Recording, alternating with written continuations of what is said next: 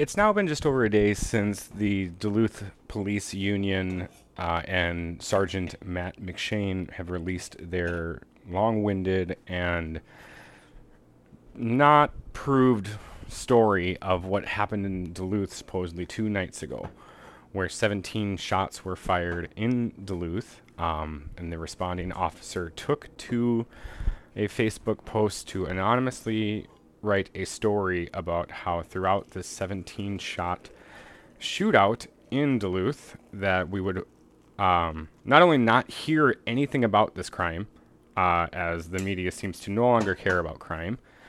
It wasn't explicitly stated like that, but that was the insinuation that I got out of it, and I understand that, you know, we're trying to be not reading too far into subtext and things like that, but it's kind of hard not to with everything else going around.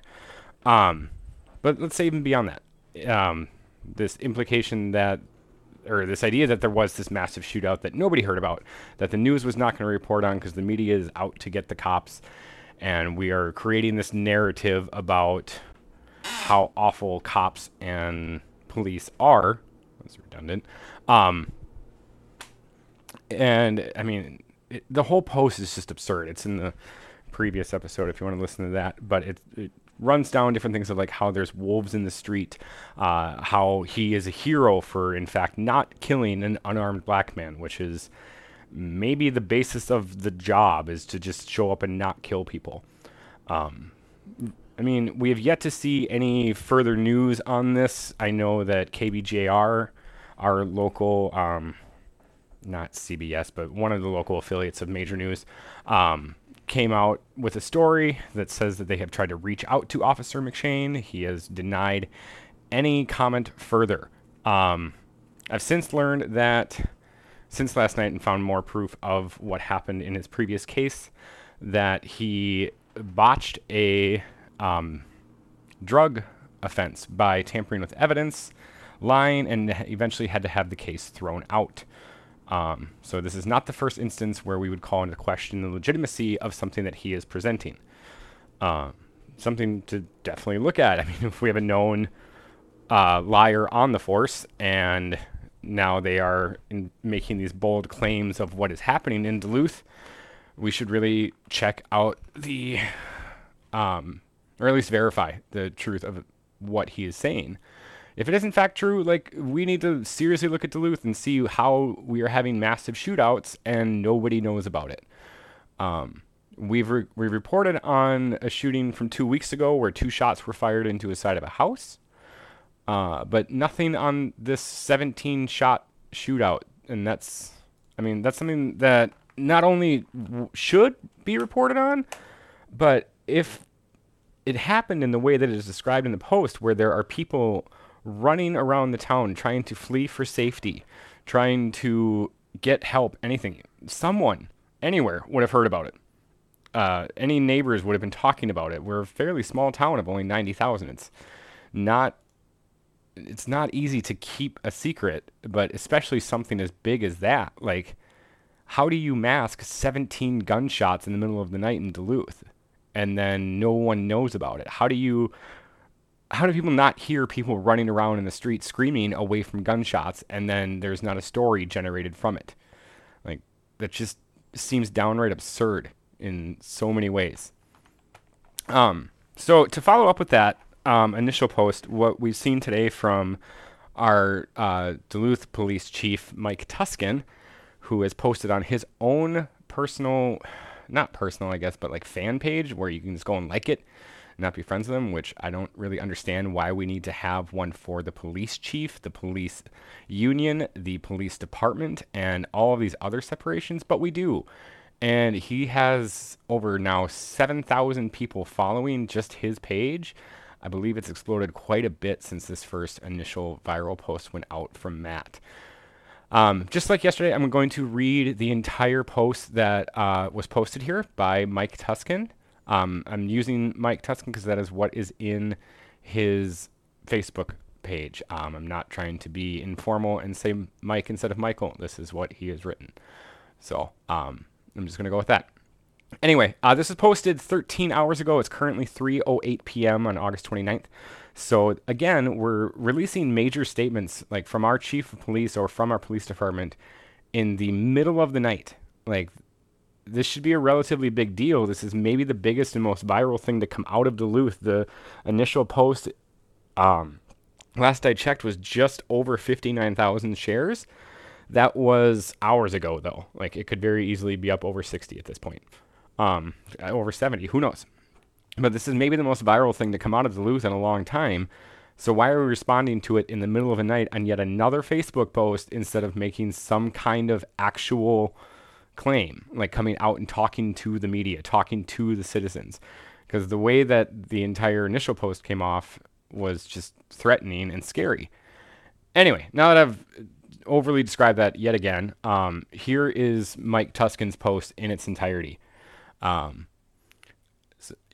Anyway, here it is to start. I shared a post by one of my sergeants who shared his raw emotions and hurt of having to wrestle with making a split-second decision in a near-deadly force encounter while responding to a very dangerous shooting incident.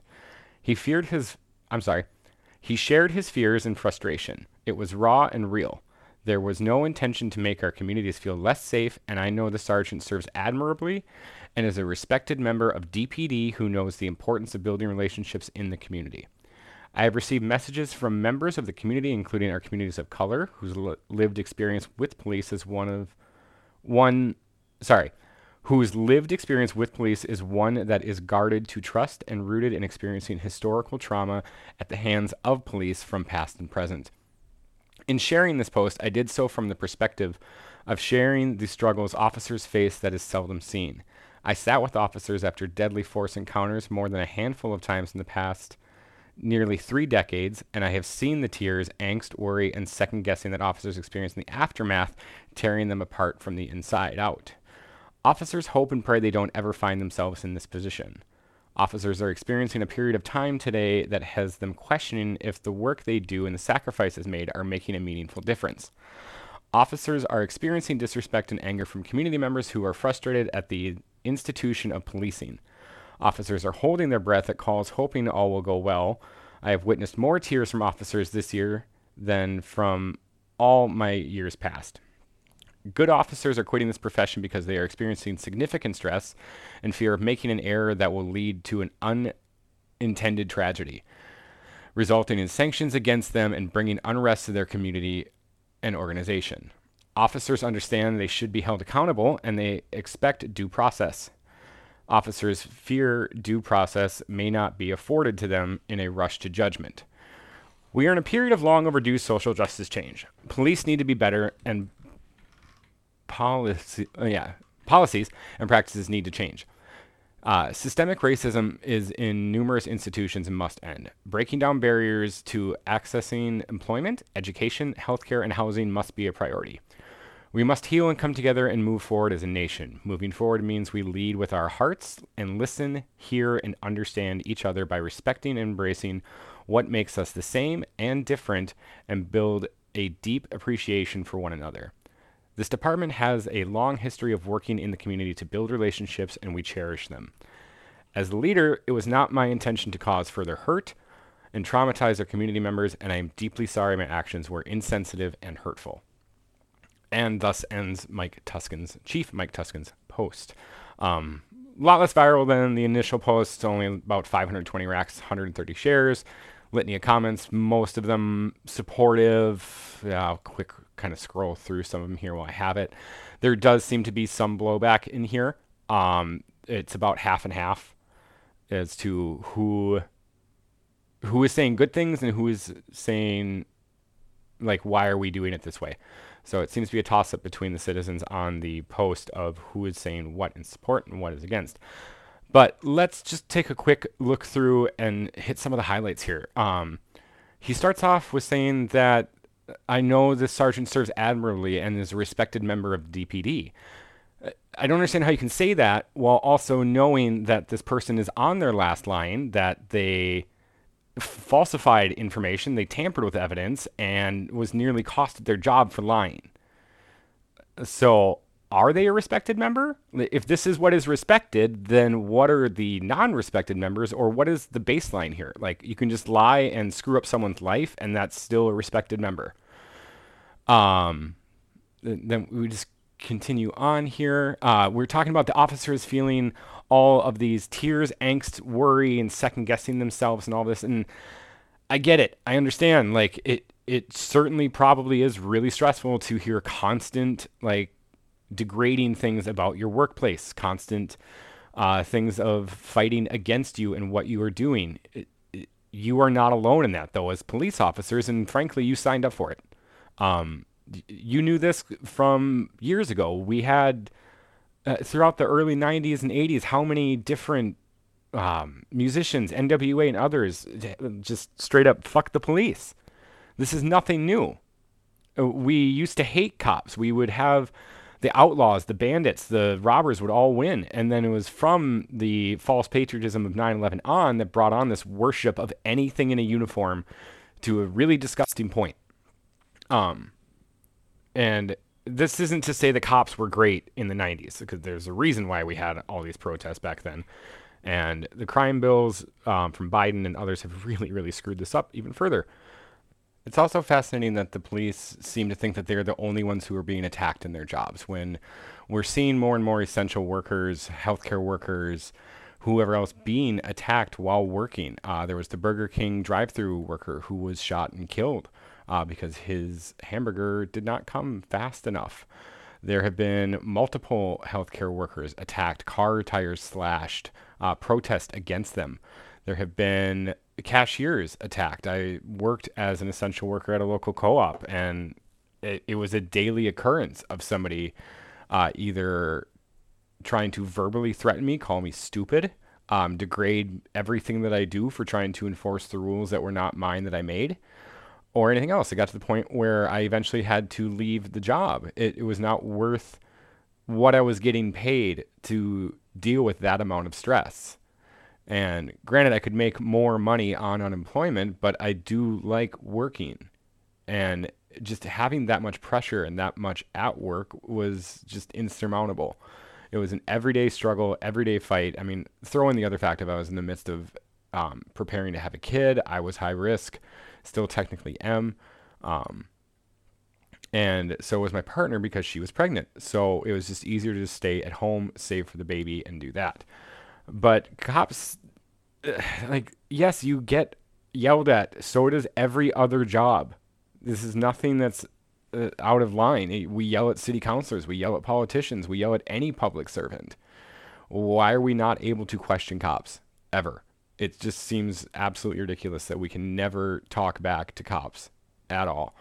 And if we do, then they're going to go and make posts that will sound extremely threatening to the community, and demand that they get the recognition that they feel that they deserve, when they already get it. They have cop weeks. They have floods of support. There's people donating things at such a regular basis, they almost never have to pay for food anymore. They get discounts everywhere, except Pizza Luce now, which that was its own big giant fiasco too. People were receiving death threats at that Pizza Luce once they announced that they would end the police discount. There were some friends that I have, workers there, that contacted me saying that they were, in fact, receiving voicemail or phone call death threats over ending a police discount for pizza. Which, I mean, is it really necessary? Especially when so many different pizza places are donating them pizza on a regular basis. There was quite a few that were just readily handing out food to the cops, which, again, fine. As a social service and donation, if that's what you want to do, fine. But the way the cops are set up right now, I don't know why or you would need to donate to them when there are other things in need. One of the biggest points that I really, really want to discuss and talk about, and one of the biggest arguments I see from police and cops, is we have all this crime, and there's so much crime going on, and we're living in what feels like a lawless society. And we have tried this answer of more cops, more money spent on cops, have cops do more stuff. Cops now are your mental health experts, your homelessness advocates, your drug workers, your everything. Like, they're responsible for way more than what a cop should reasonably be expected to be responsible for. And it's partly on us for believing that cops could handle us, and partly on them for saying that they would do it while demanding all of this money from cities. We've shorted so many other programs, social work programs and other things that would largely be really beneficial to stopping these problems. Like, why is theft going up so much? Well, probably because homelessness and poverty are increasing at such a rapid rate that that's all we have left to do is steal. Like, we're at a point where the food shelves are running out. The need in capitalism to continue to buy stuff and consume, and the pressure to do so is outrageous. But also, we've created a job and work market where you have to have internet, you have to have a phone, you have to have all of these things in order to just get a job. And if you don't have them, you're going to steal them.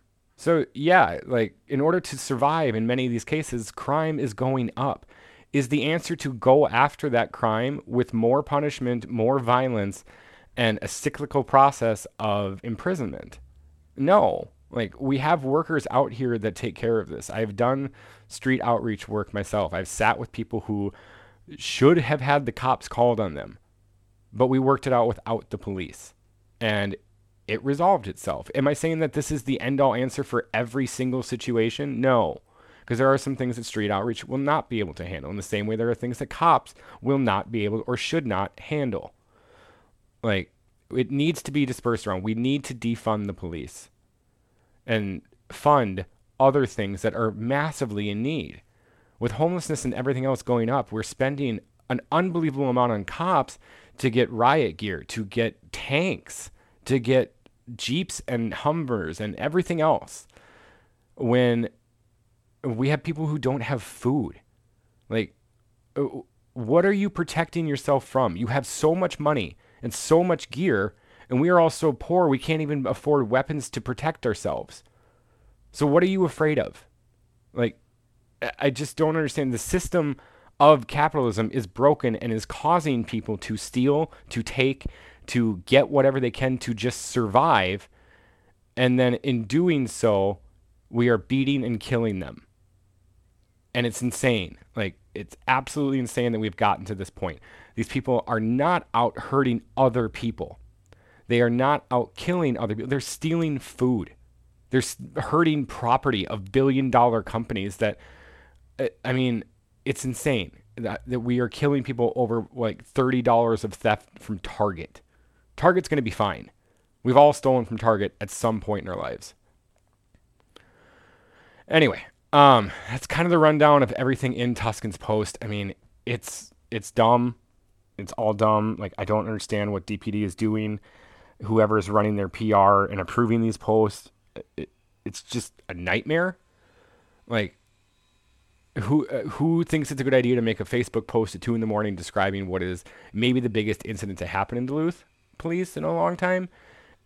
And this is how you respond to it, which is a meh, basically. Like, I don't get anything out of this. Like, you talk about due process for cops. You talk about holding cops accountable. You talk about, why wasn't Adam Hewitt held accountable?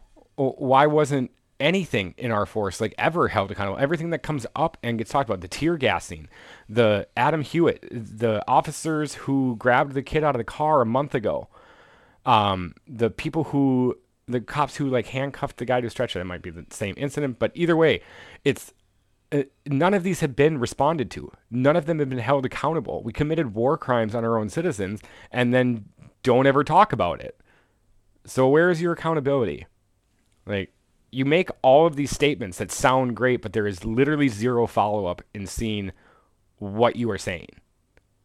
And that is a major problem that we are having from this. So to recap both things super quick, it's a problem that we don't know about these 17 shots that were fired. It comes from an officer who is a known liar. Chief Tusken's follow-up is not great and doesn't really address or solve anything. And it's just more empty statements of, we're doing the right thing, I promise. Well, if that was the case, we wouldn't be where we are now. Anyway, that's a quick wrap-up of the two big Duluth Police Department posts that have gone around last day. If this continues, we will continue to talk about the Duluth Police Department in these posts. I'm sure we'll continue to talk about the police department anyway because, well, there's kind of a lot of shit going on with cops right now. Let's see. Other just community happenings around town and good things to know. We're all out of work. We're all broke, and it really sucks. So there's some cool spots potentially hiring. I've put out an ask for people to see what local businesses are hiring and who is looking for work. Let's see if I can find where that went. I know that there was REM, which is a TBI or mental health type housing facility. They're looking for help. HDC is hiring a full-time peer support specialist, mental health practitioners, and mental health rehab workers in their ARMS. ARM as in Michael, HS, ARMS department in Duluth. That's a good group of people. I've done a lot of work with ARMS workers through Dorothy Day and other stuff. They are super, super helpful to the people they've been assigned to, and they need more people because to tie into the defunding cops and needing more help, we need more ARMS workers because we need more help. So it'd be great to have it out there. Is it my favorite answer? I don't know. I never had an ARMS worker assigned to me, but I know it's helpful to a lot of people. I know that CIRRUS, I believe I was going to CIRRUS, CIRRUS Aircraft in Duluth is also hiring. They are almost always hiring. I know the co-op is still looking for spots, I believe both at Denfeld and Hillside. I am fairly certain Target and any other big box retailers are still looking, but take with a caution of maybe they're not following COVID practices the best, as far as I know. Like, it looks like they are doing a good job of wearing masks, but it seems kind of shocking that all of these bars and restaurants can close down in a day, but somehow Target, with the litany of people that have been in it and going to it, has somehow never had a case or shut down. This is my own conspiracy theory talks and whatnot, but who knows?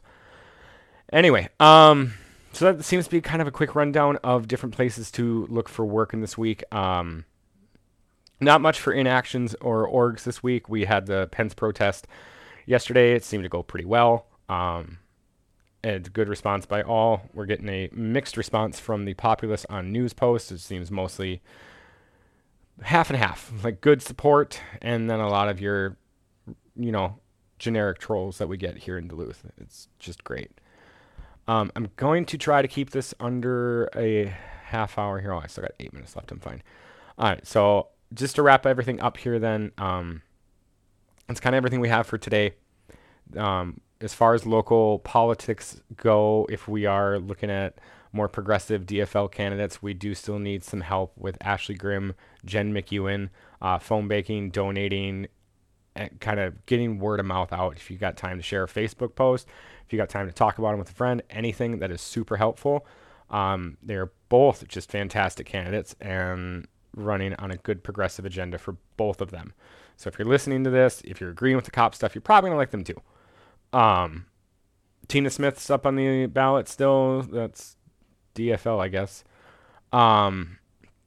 And then there's Quinn Nystrom coming up against Pete Stauber, which will be a very, very important race because we need to get rid of Pete Stauber. Oh boy, do we need to get rid of Pete Stauber. But that's a battle for later. Anyway, that's it. So again, real quick there, Jen McEwen, Ashley Grimm, Tina Smith, Quinn Nystrom, they all have Facebook or web pages, easily Googleable, easily findable. And there's also SD7DFL Facebook page, which I need to get back to updating more frequently. But that's it. That's all I have for today and everything we got. Hopefully this starts to work and take off. Something I'll look at in the future and we'll need is I will probably start asking for some donations or set up a Patreon or some kind of shebang like that. Because this RSS feed does cost money per month. It's nothing outlandish. It's like $5 to $10 a month. But being on the super tight limited income that I am on, it would be nice to, have that supplemented in some way. But we will see what we can do. Anyway, thanks for listening. Have a good rest of your day and, solidarity, comrade, and all that. Bye.